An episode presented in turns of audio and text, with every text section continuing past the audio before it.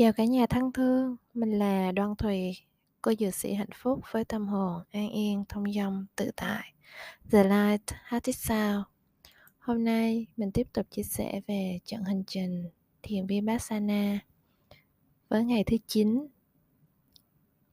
Giảng đơn Buổi sáng hôm ấy, vẫn như thường ngày, mình thức dậy lúc 4 giờ, chuẩn bị một ấm nước nóng.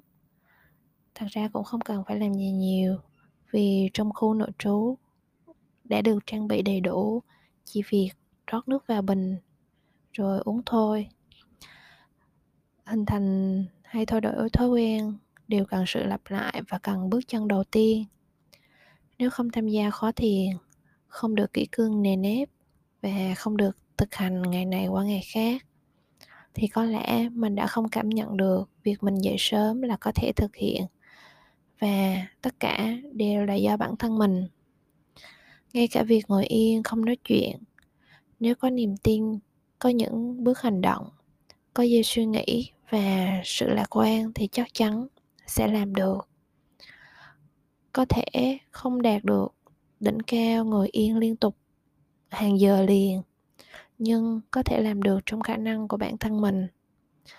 Vì vậy, để thay đổi bất cứ điều gì giúp bản thân mình tốt hơn thì hãy bước đi những bước chân đầu tiên. Gieo suy nghĩ gặt hành động. Có vấn đề thì dừng lại giải quyết thôi.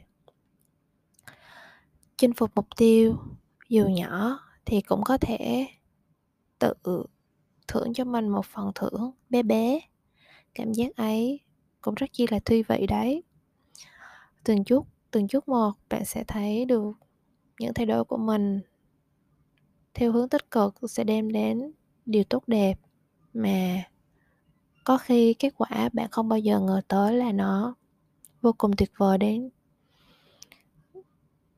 đáng ngờ. Ừ. các thật đấy.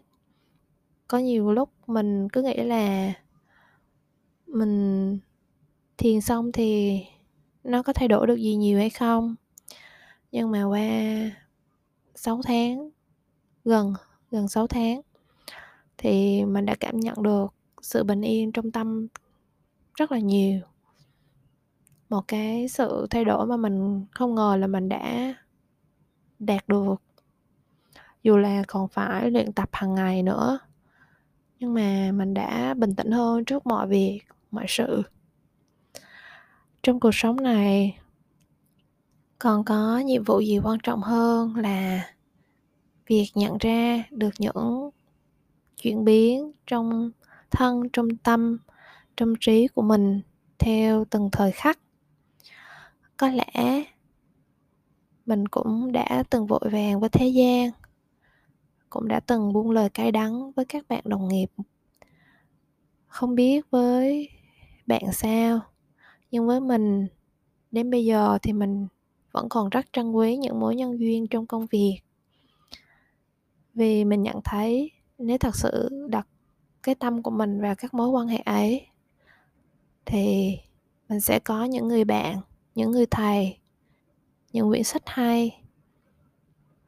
Không chỉ về chuyên môn, làm việc mà còn tất cả các khía cạnh của cuộc sống nữa. Thật sự mình rất biết ơn vì những người đồng nghiệp mà mình đã gặp trong quá trình làm việc có một thời các bạn đồng nghiệp hay ngay cả sếp của mình từng nói là rất là sợ mình vì mình quá ngang ngạnh và hay quát mắng. Mình từng nghĩ đó là cái cá tính riêng của mình. Dù mọi người có góp ý, mình chỉ cần điều chỉnh một tí xíu thôi. Thì sẽ trở nên uyển chuyển, duyên dáng nhưng mà mình không hề nghe. Mình cũng chẳng để tâm.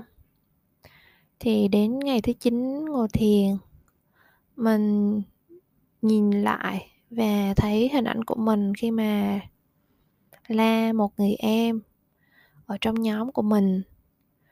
Và mình thấy khuôn mặt nó tái mét luôn. Để hướng dẫn cho một người mới, thật sự kỷ luật là đúng. Nhưng mà dội một cốc nước sôi lên họ như vậy, có nghĩa là đang giết chết luôn cảm xúc của họ mất tiêu rồi. Cũng giống như giáo dục một đứa trẻ, chúng cần mình hướng dẫn, chúng rất trong sáng và tinh khiết.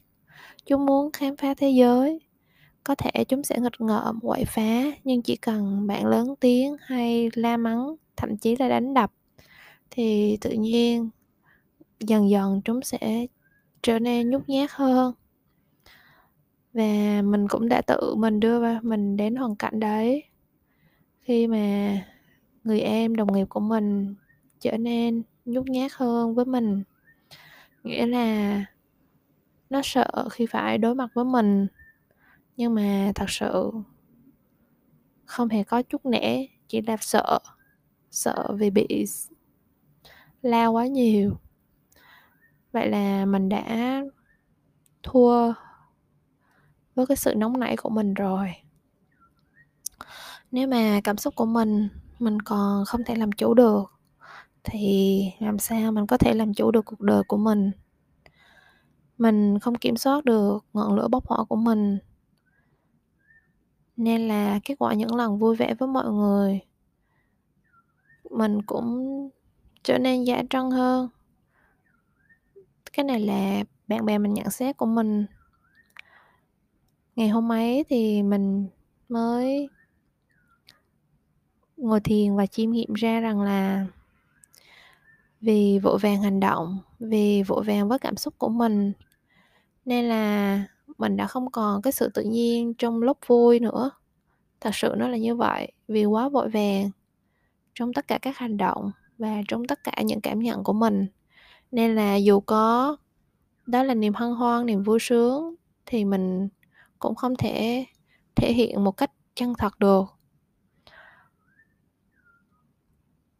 Nhất từng à, cm bánh xe trên đường lúc đi làm về. Rồi quay cuồng với công việc. Rồi đầu xù tóc rối với những vướng mắc trong quan hệ. Cả thân lẫn sơ bạn có thấy là thế giới xung quanh mình đang chuyển động quá vội vàng hay không?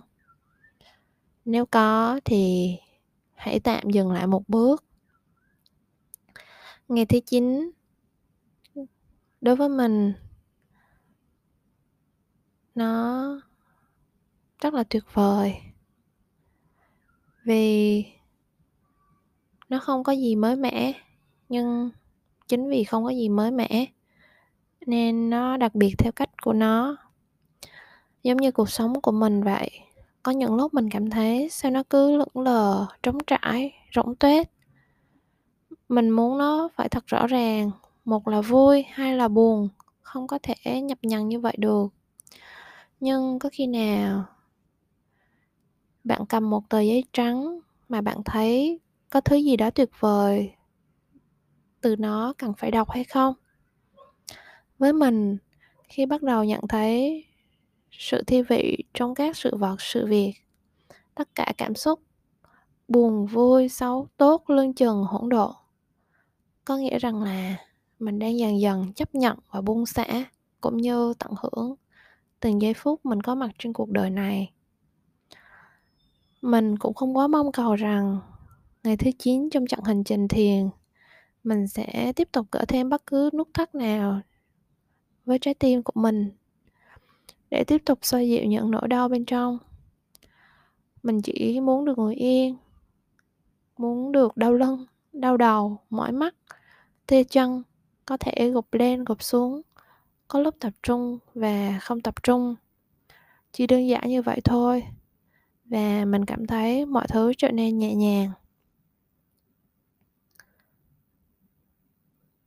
Cảm ơn vì đã cho mình thời gian được tận hưởng những cái chưa rõ ràng như vậy. Đừng cố làm nó hoàn hảo, mà hãy để nó đơn giản theo cách của riêng nó. Cảm ơn cả nhà rất nhiều. Gửi năng lượng bình an và yêu thương đến cả nhà. The light heart it sound tâm hồn an yên, thông dong, tự tại của một cô dược sĩ hạnh phúc.